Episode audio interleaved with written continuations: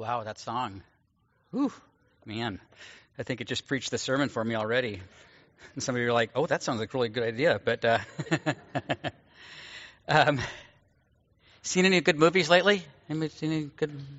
Yeah. Megan's shaking her head because we don't get up much. we don't like to see as many as we like to, but I do like to read the reviews. I do that from time to time.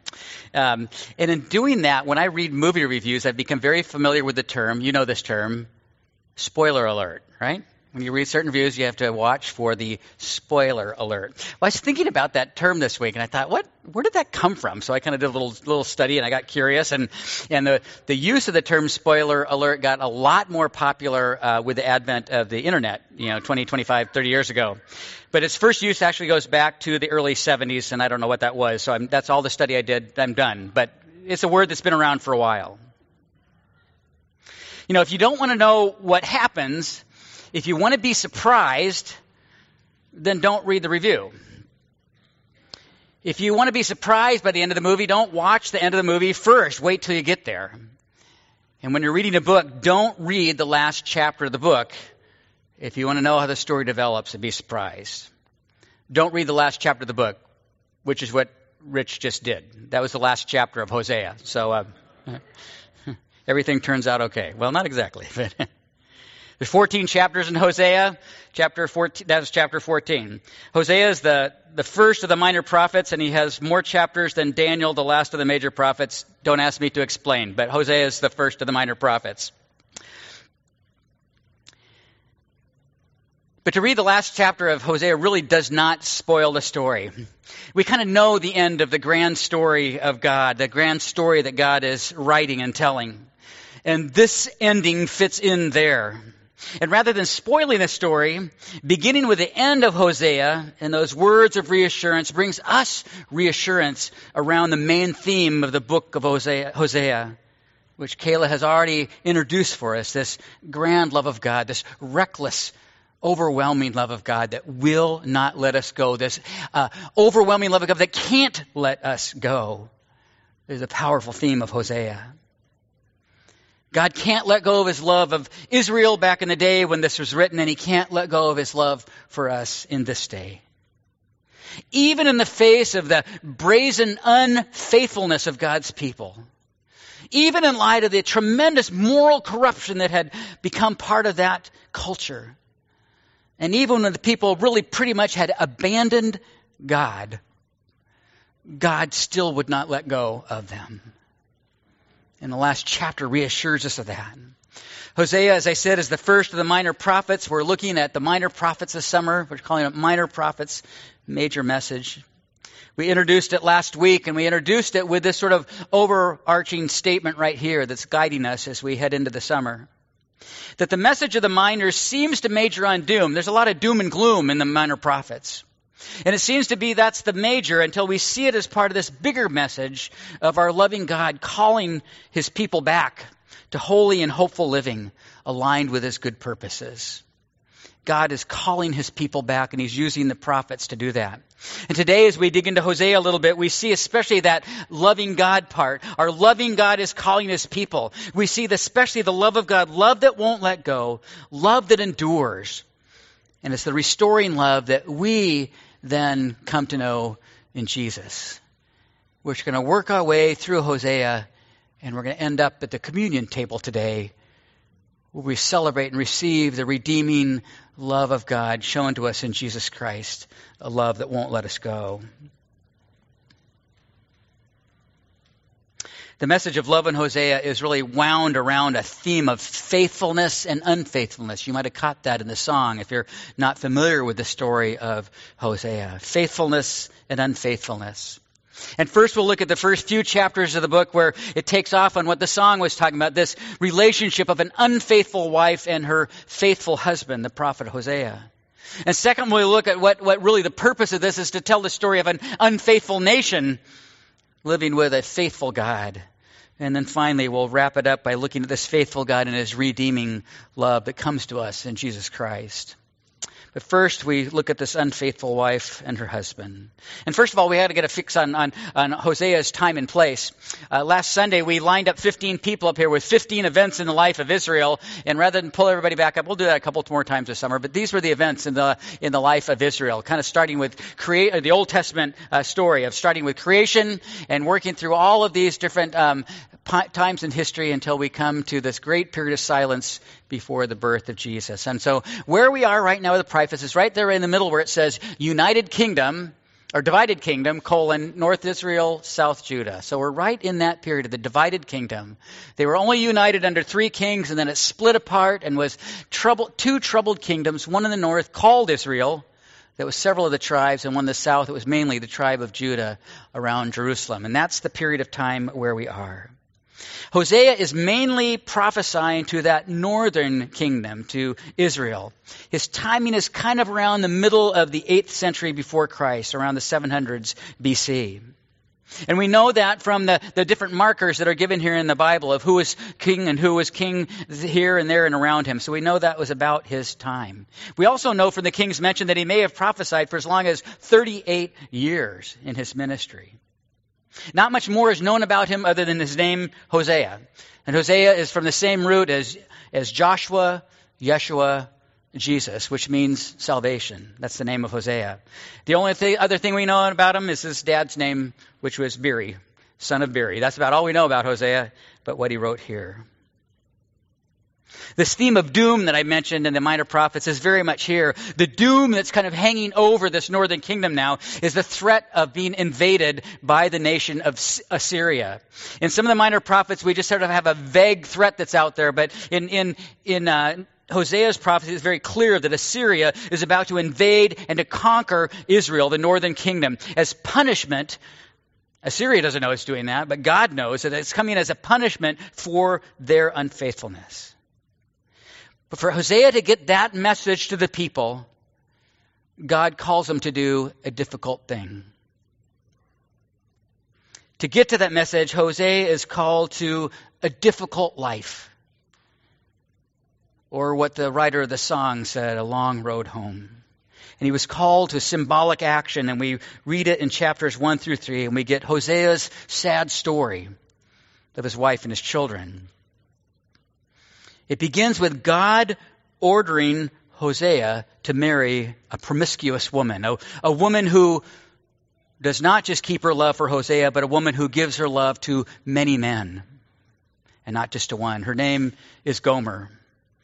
Some might argue that she was just upset about the name that her parents gave her, but, or not, no, I'm just kidding. her name is Gomer, and she's an unfaithful woman. And God explains right away in the first chapter of why he's calling Hosea to do this. When the Lord began to speak through Hosea, the Lord said to him, Go marry a promiscuous woman and have children with her, for, like an adulterous wife, this land is guilty of unfaithfulness to the Lord. Very clear why I'm calling you to do this, Hosea, and what I'm saying to the nation of Israel. But can you imagine a godly prophet this one who has been called by God to serve the purposes of God. And here he is being promised a life of pain. A faithful husband, faithful to God, faithful to his wife, loving her no matter what, when she is being unkind and unfaithful to him. They marry, then they have three children. And the children and their names become part of the prophetic message as well. And it comes as often as we see, particularly in the Old Testament, through the meaning of their names. The first one is a son, and his name is Jezreel, which means God scatters. God scatters. And Jezreel also is a place name in the Holy Land. And it's a place where a battle would be fought, where Israel becomes conquered ultimately by Assyria. The son's name is God scatters. They then have a daughter, and her name is Lo Ruhamah. And the stark meaning of this is no pity. No pity. No love. I no longer love Israel, is the name of their daughter. And then another son comes along, and his name is Lo Ami, which means not my people. I no longer love Israel. They are no longer my people. Of course, with our spoiler alert, we know that God comes back to his love for his people. It is even pointed to in the final verses, even of chapter 1. But at this point, at this point in the prophet's life and the life of Israel, with his marriage to Gomer and the birth of these three children, at this point, this is the needed message of loss and of doom to the people of Israel. This is where God has come with his people. But we see con- contrast to this then the faithfulness of God reflected in the faithfulness of Hosea himself.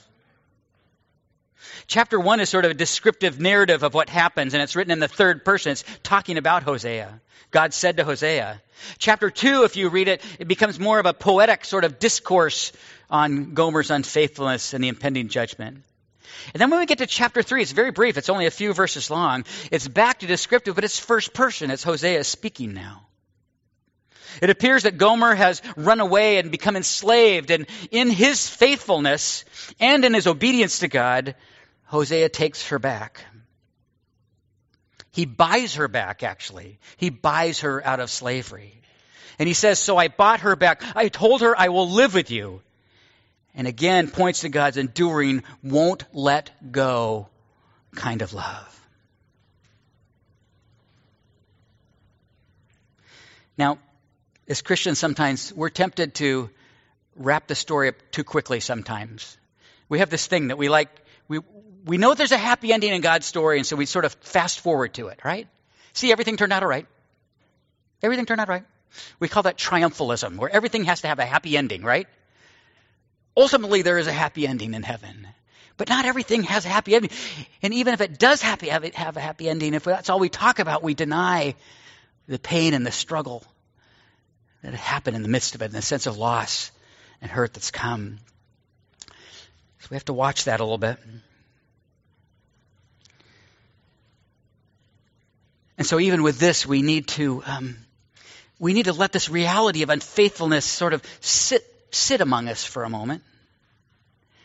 Just, just let it sit, this unfaithfulness of Gomer that reflects back on the unfaithfulness of Israel.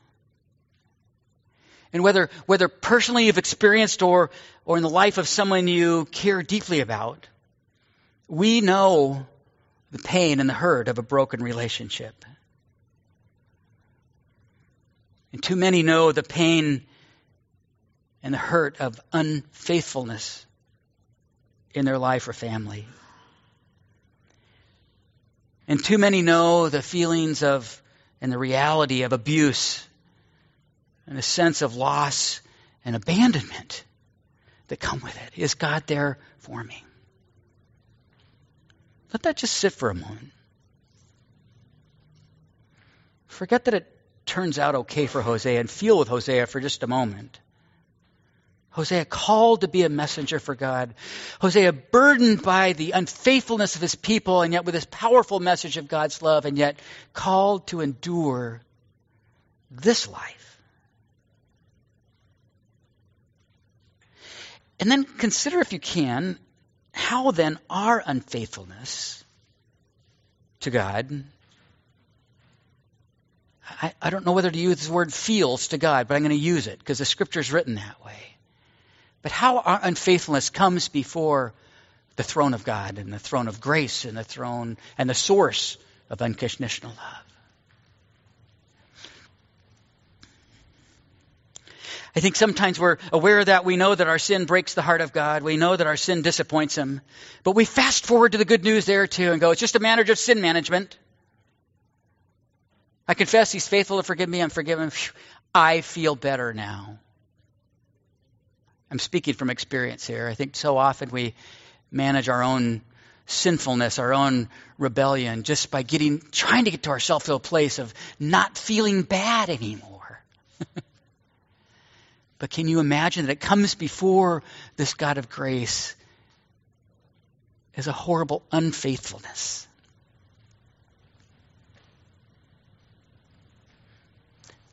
That's what Hosea was living with as he wrote this and lived this. Now, while the short story of Hosea and Gomer wraps up in the first three chapters. It really is just that, those chapters. The remaining 11 chapters, I won't ask you to raise hands who read it, but I will remind you each week, Megan read it, um, to read the chapter. Some of you will love Obadiah week. It's one chapter. You can do that on your way to church that day. This took a little longer. But these 11 chapters now look at this unfaithful nation and, and the faithful God.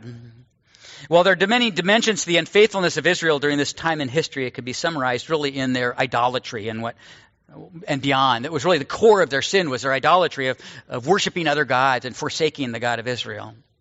We actually hear it directly in chapter 3 in the transition from Hosea and Gomer into this nation of Israel. It says, The Lord said to me, Go show your love to your wife again, though she is loved by another man and is an adulteress. Love her as the Lord loves the Israelites, though they turn to other gods and love the sacred raisin cakes. To which we all go, Sacred raisin cakes? That's their sin? Are they too high in carbs and sugar? I um They love other gods, and this is an offering that's given to the god Baal. Baal, if in Old Testament studies we realize how Baal was the scourge in a sense of the Israelites when they would go to worship him. It would be the ultimate unfaithfulness to the real God of Israel. And these raisin cakes were gift offerings of thanksgiving for harvest.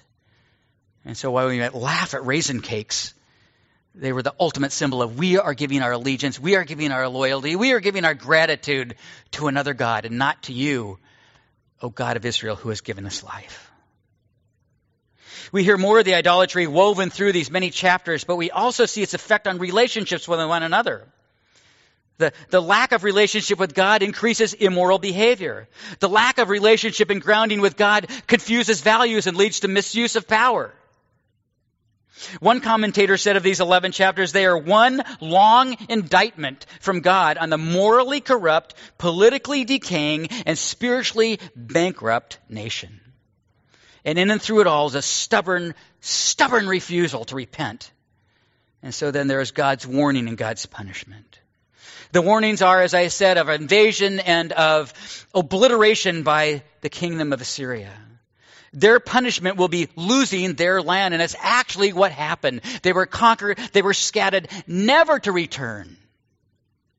Judah was conquered a couple hundred years later, carted off to Babylon. You know that, perhaps that story, Daniel, and the promise to come back, and they got to come back to Jerusalem and rebuild it, but the north never, ever rebuilt.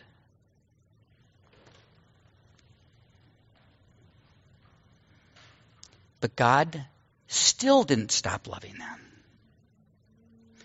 Even though they didn't get the land back, God still had this promise there of his unfailing love for them. I tried to figure out some ways to tell of the faithfulness of God, but I'm just going to read part of chapter 11 and let the word speak. Hosea kind of goes back and forth here of God's love, and yet then the, the hurt of the pain that came too. When Israel was a child, I loved him, and out of Egypt I called my son. The more they were called, the more they went away from me. They sacrificed to the Baals and they burned incense to images. It was I who taught Ephraim to walk, taking them by the arms, but they did not realize it was I who healed them. I led them with cords of human kindness, with ties of love. To them I was like one who lifts a little child to the cheek and I bent down to feed them.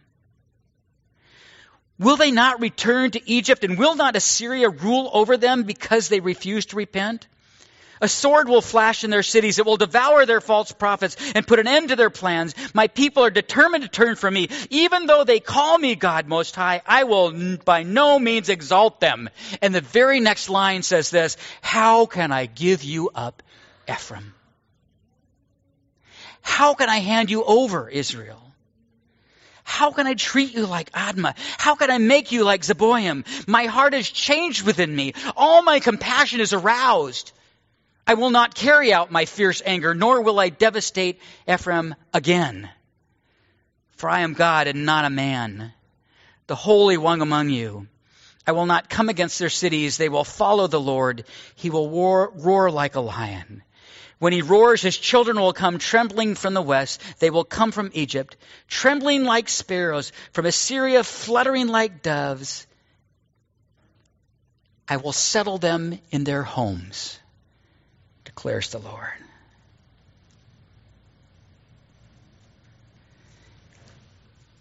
Even though horrific punishment, there's still the faithfulness of God to love his people and to be a God of promise. As I was reading about this passage this week, I pulled out some commentaries that I have on the minor prophets, and I pulled this one out by some of you have been around for a while may know the name James Montgomery Boice. He was a famous, famous preacher of the 20th century. He pastored 10th Presbyterian Church in Philadelphia, which I guess there must have been nine, at least nine other Presbyterian churches in Philadelphia, but 10th Presbyterian Church, and uh, wrote, spoke, well known, influential preacher in the middle of the 20th century. As I opened it up, I looked at one of his chapters, and the title of the chapter is The Second Greatest Story in the Bible. He calls Hosea the second greatest story in the Bible. Let me read just, just a few lines. He says the prophecy of, Her- of Hosea comes first in the biblical order of the minor prophets. Rightly so. It is not the first of the other twelve either to be written or spoken, but it is the first in regard to its message, being what I have called, quote, the second greatest story in the Bible. No Christian can doubt the greatest story in the Bible is the story of the incarnation, life, suffering, death, and resurrection of the Lord Jesus Christ. But the story of Hosea is second precisely because it is an anticipation in pageant form of Christ's story. It is an, second because it is an anticipation in pageant form of Christ's story. The story of God unconditionally loving us in Jesus. The story of Jesus saving us from our unfaithfulness and sin. The story of Jesus most powerfully buying us back from slavery, just as Gomer did in chapter 3, or Hosea did of Gomer in chapter 3. Buying us back. This story reflects what will happen perfectly when the promise is completely fulfilled in and through Jesus. And you know, another word for buying is redeeming. The redeeming purchasing love of God. And it cost something. It cost Hosea something to purchase Gomer, and it cost Jesus something to purchase our salvation. And that's the cross. And that's the cross. The sacrificial death of Jesus. In Hosea, we see the love of God, this love that won't let go, this love that can't let go, this overwhelming, reckless, never ending love of God that leaves the 99, love that endures, love that restores, and it's a love we come to know in Jesus. And so our response today will be communion. I know some Sundays we plan worship and communion is like the oh yeah at the end of worship. Today communion, it's, and it never is that. but today I want you to know this this is our application step. This is each of us coming face to face with our own commitment to Christ, our own willingness to admit our unfaithfulness to God, to come repentant and realize that we don't come repentant and feel helpless here, but we have hope. Not just to feel better, but to be at peace with God and to receive once again that unending, never let go love of God. The elements of the supper speak of the price that was paid, the broken body, and the shed blood. But we're reminded that they are a gift from Jesus, a gift of promise, and a gift of hope, and a gift of his unending love for us, in us and through us. Diana, come join me as we prepare to share the supper with you. We'll be receiving communion up front. There'll be two stations on either side of the, the front up here. You can come anytime you want as the worship team will be leading us in music. Take a piece of bread, it's gluten free. dip it in the cup and receive it right then before you return to your seat.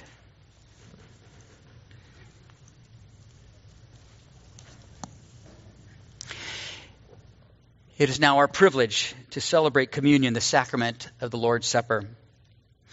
Anyone who has accepted Jesus as Savior and Lord is welcome to come. Anyone who knows Jesus and has a relationship with him comes to celebrate the supper. But I would say this morning, especially, that anyone who has received his gift of a won't let go, his gift of won't, won't get let go love, and therefore is sorry for their sin and their unfaithfulness to God, and therefore ready for grace, you are welcome to receive as well and invited to receive this gift from Jesus. Jesus Christ, our Lord and Savior, invites us to Holy Communion. He meets us here. He gives himself to us here. As he gathers us together, and then he sends us out to share his love. Hear then the words of our Lord Jesus Christ as are delivered by the Apostle Paul. For I received from the Lord what I also handed on to you that the Lord Jesus, on the night that he was betrayed, took the bread, blessed it, and broke it, and said, This is my body in remembrance of you. In the same way, he took the cup also after supper, saying, This is the cup of my co- new covenant in my blood. Do this as often as you drink it in remembrance of me. For as often as you eat this bread and drink this cup, You proclaim the Lord's death until he comes. Let's pray.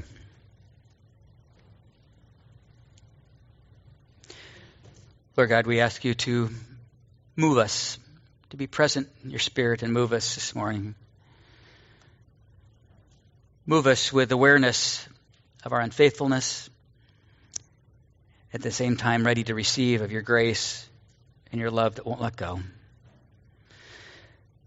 Move us, Holy Spirit, closer to Jesus, who is our Redeemer and our Savior. We long to live more fully in ways in which you've called us to live, that we might more fully share your love with those in deep, deep need of your healing and your power and your redeeming love. Lord, bless each one of us now as we partake and as we celebrate your gift of love and your goodness. We ask it all in your name, Jesus. Amen.